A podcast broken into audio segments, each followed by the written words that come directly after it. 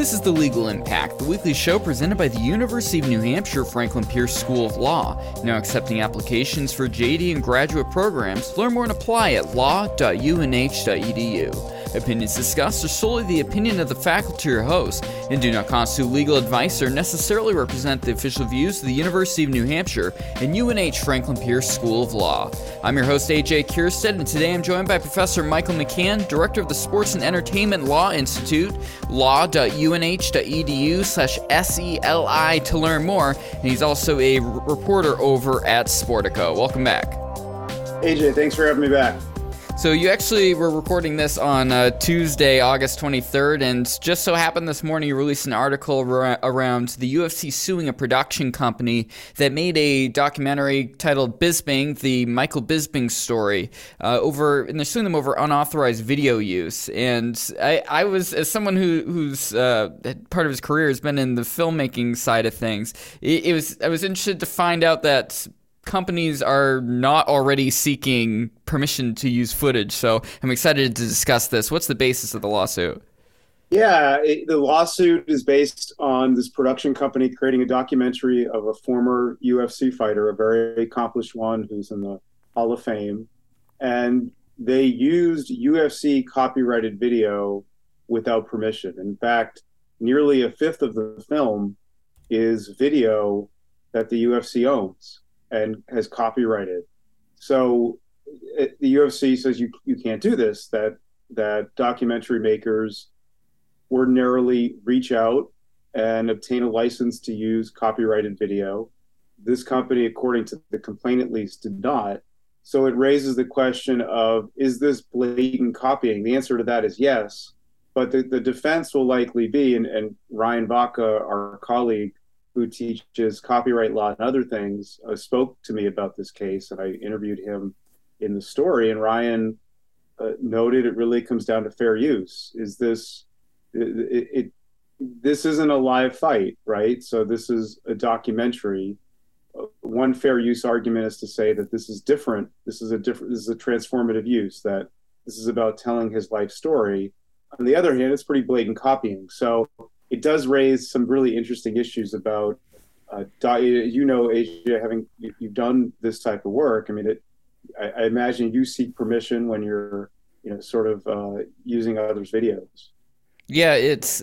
I feel like nowadays it's gotten really confusing because back in the day, I mean, you'd just basically consider broadcast and physical media product, uh, productions where it's universal. You would be seeking permissions. You would be getting written permission. You probably pay a certain level of royalties to do it.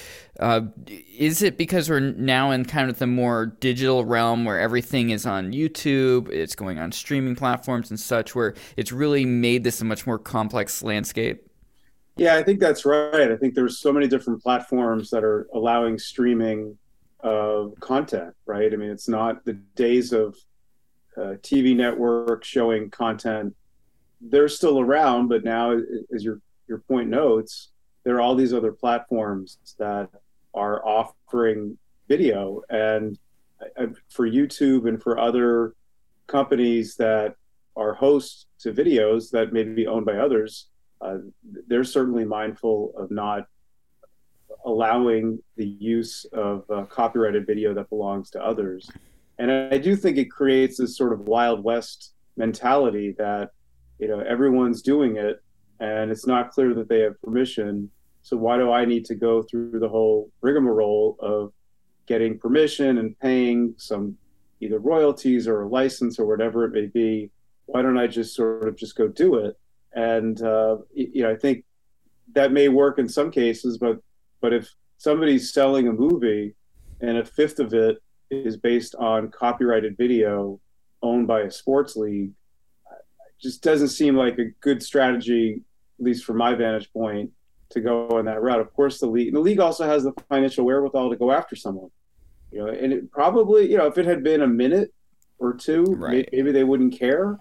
But I think if you take nearly a fifth of the film based on copyrighted video, it's it's going to attract the league's attention. Yeah, that percentage uh, of the film being taking up the fo- using foot that much of their footage for their film using uh, fight video is really going to be problematic. I mean, when you if if it was like, hey, he happened to be in there and it's just a couple screenshots, or it's like, oh, we we cut at the intro, there's a small section of it, you could very easily say it's fair use. But this is a documentary on Bisping. It's not on the league. Yeah, it, that's a great point because, and I've talked to league lawyers of different leagues about the issue of what fans put online, and league's position is they don't want to be too aggressive because they want fans to celebrate the league, the sport, and share it and build other fans. So it's not worth sort of like being overly aggressive police state type, you know, going after cracking down on every single instance. But Uh, you know, for instance, the, the highlight, you know, fans create fi- highlights, they put them on social media. Right. I don't think we see, even though they may not have permission to do it, I don't think leagues are going to sort of crack down on that just because it's not worth it. It looks, it's anti fan, right? Yeah. But I think when this sort of, when the situation migrates into something like this, where nearly a fifth of the film is using copyrighted video, in some cases, some of these fights are really famous one of them involving Conor McGregor only lasted 13 seconds. So if you show that fight, you're really showing the entirety of it. And uh, I think that it is a fine line. It's not black and white. It's not you know the kid who, who puts a video on YouTube or you know shows a home run. I mean, what's the point of going after that person? But here, a production company that also it sounds like that they that the the fighter reached out about getting permission and then didn't follow up, at least according to the complaint. It's you know, it kind of looks worse, right? If you kind of initiate, it kind of signals, well, I know this is something I need to get, and I'm not getting it. I'm gonna flake out uh, on making sure I get back. it done. Great, yeah, yeah. It, it's. I mean, this is Eh, this is a bit of a tangent, but also when you're talking about what I feel like what is going to make it really confusing for people who maybe aren't in the, the entertainment or intellectual property world is the fact you see YouTube nowadays for everything. And the reason why you're able to see so much copyrighted material on YouTube and such is because of you hear copy striking is the meme where where YouTube, Facebook, and such have automatic detection algorithms and a reporting mechanism for IP holders to say I own this, Eh, but instead of taking it down, the UFC is able to collect money off of that video. So the advertising dollars that the content creator would have made just goes to the UFC and they and the UFC says, okay, fine, sure, we're, we're fine with that because we're making that money. And in some cases, you see takedowns. Uh, so, eh, but it's harder for eh, to fight if the video is able to stay up. You're just not necessarily making money on it. Yeah, and the fighter loses money too, right? Because yeah. this is their the whole pay is generated by people paying to watch these fights. They're pay per view. Right. So you know, it isn't. I mean, there are some people attending the fights, but most of the revenue is generated for both the league and the players through fees to watch. And if that's kind of being portrayed by the manner in which these documentaries are made, I mean, it, it makes sense that the league is going to, th- that sort of warrants intervention. You, you always talk about in the IP world, if you don't try to enforce your, your copyright do you own it for your intellectual property rights or anything like that? And with the ufc especially i mean they have their streaming platform where you can watch all the back fights. They have rebroadcast rights with uh, various uh, traditional broadcast cable outlets and such. It's if they don't step up by someone using this large amount of footage it could be problematic in the future i'm guessing. Oh yeah. Yeah if they if they just don't do anything then and they put in the complaint if the if the law is people making documentaries can take whatever they want without permission, then that's really going to change the landscape of IP rights for at least for sports leagues and probably other companies that that have footage, you know, entertainment companies, right? Of whether it's concerts or whatever it may be. Uh, you know, seeing some of the documentaries now that are being aired, there's a lot of different copyright holders that are likely involved. I mean, there's the new the Manti Te'o documentary on Netflix, the player that was catfished, and there there are Notre Dame games in there. There are all sorts of things in there that if it's just take whatever you want, I mean, I think we're going to see uh, we're going to see leagues and, and other providers of content treat treat things differently. Yeah, this could big time set a, a long time precedent with how large companies that have the money to take smaller creators to court um, get out there and to to quash anything that's maybe against what it is they did. I mean, you figure think your Disney's and such, all the documentaries that are speaking ill of or uh, reviews that are speaking ill of. Uh, productions. You think Star Wars of late has been massively critiqued in the YouTube world, uh, and this could open it up to them to really jump in and say, "Nope, we're done with this." Yeah, yeah, that's right. Uh, or, or new restrictions on the content. I mean, I, I, you know, maybe there's ways of changing video content so it's just less less capable of being replicated. Move on to another article that you wrote about in Sportico. NCAA ushers dog groomers strippers into athlete employee case. Just best headline ever. What's going on here with us? So this this story is about an ongoing lawsuit involving college athletes saying that they're employees, which is a theme that we've heard for now almost a decade. And this case, which is Johnson v. NCAA, is the argument that college athletes are employees under the Fair Labor Standards Act. So when we hear about college athletes as employees, most times it's referenced in the context of, of the National Labor Relations Act, different federal law. If they're employees under the NLRA, they would then get, uh, they would be treated like other university employees. So they may have health care, they may have retirement benefits, they uh, may be able to unionize. There's all sorts of, of applications. The difference with the Fair Labor Standards Act is to say, we're not going that far. It would be treating college athletes like their classmates who are on work study, some of whom may be working at games right? So you could have the, the, the student who sells a ticket to a sporting event, the student that sells a ticket is paid, but the athlete in the game isn't. So the argument is, well, shouldn't they all get paid? And this case is now before the U.S. Court of Appeals for the Third Circuit.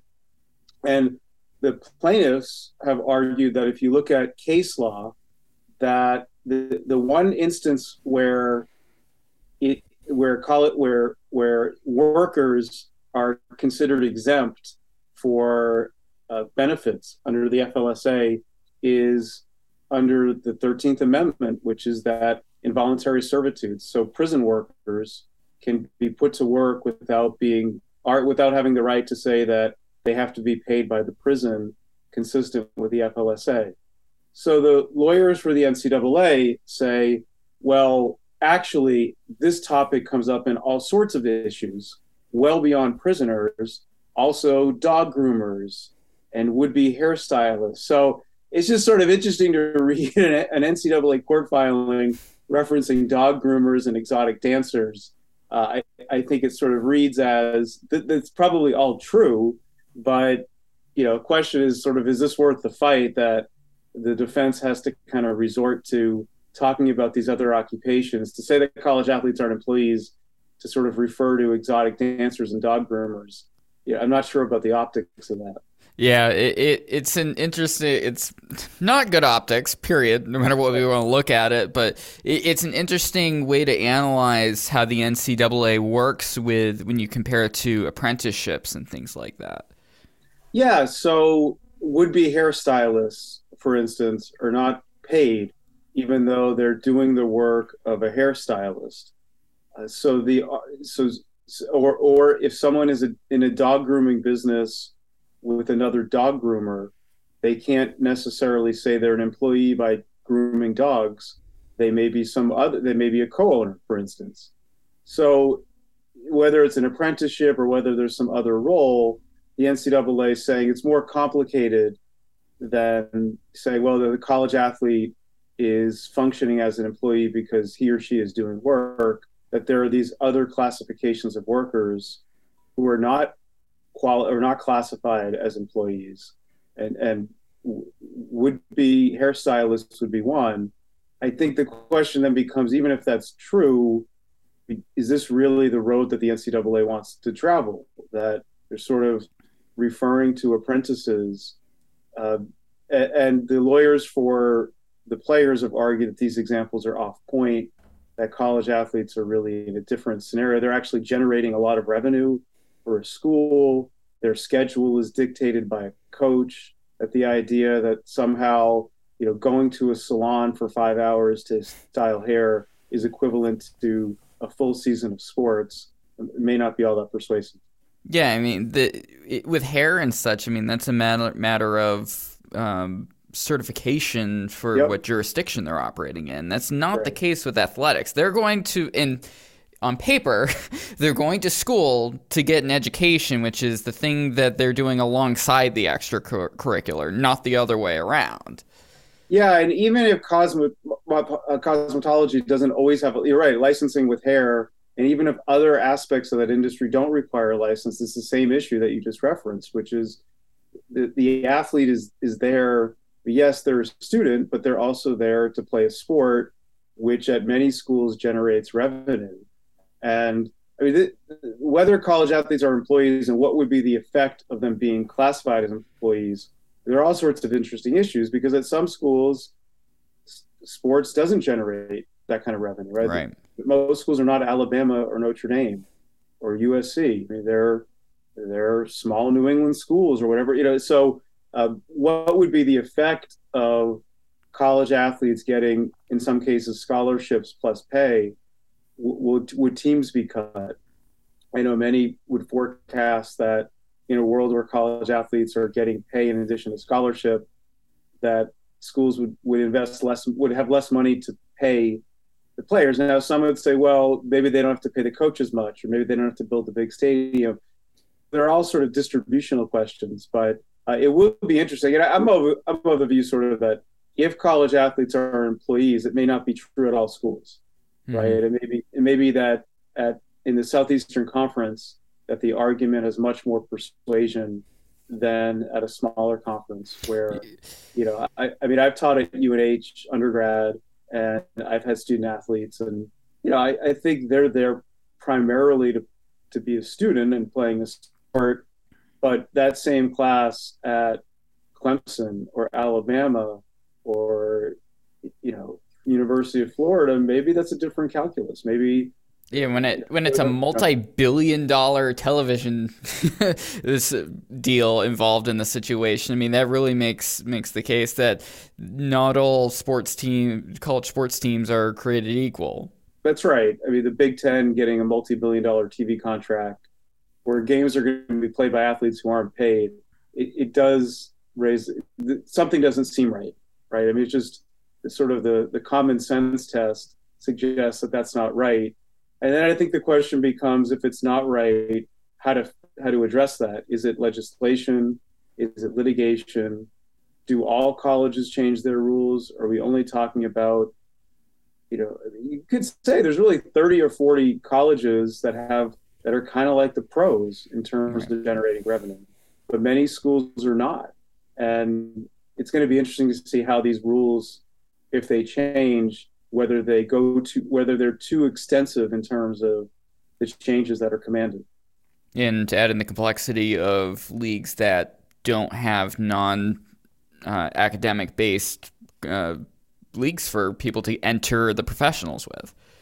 Yeah, I mean, this is I mean, in other parts of the world. The idea of college sports being a de facto minor league is, runs counter, right? I mean, either they're either athletes turn pro at younger ages, like soccer, for instance, could be a, a young kid playing pro soccer.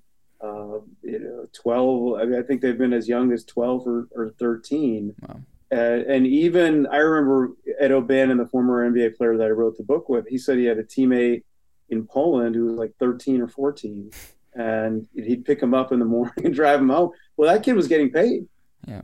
You know, so the idea of college sports being a minor league is kind of unique to the U.S. It's also it's also apparent to some extent in Canada, but it's really an American creature that we that we have this minor league system operating through higher ed. Professor Michael McCann, Director of the Sports and Entertainment Law Institute and writer at Sportico, thanks for joining me. Thanks for having me. Thanks for listening to Legal Impact, presented by UNH Franklin Pierce School of Law. To help spread word about the show, please be sure to subscribe and comment on your favorite podcast platform, including Apple Podcasts, Google Podcasts, and Spotify. Get the back episodes of the show and podcast links at law.unh.edu slash podcast.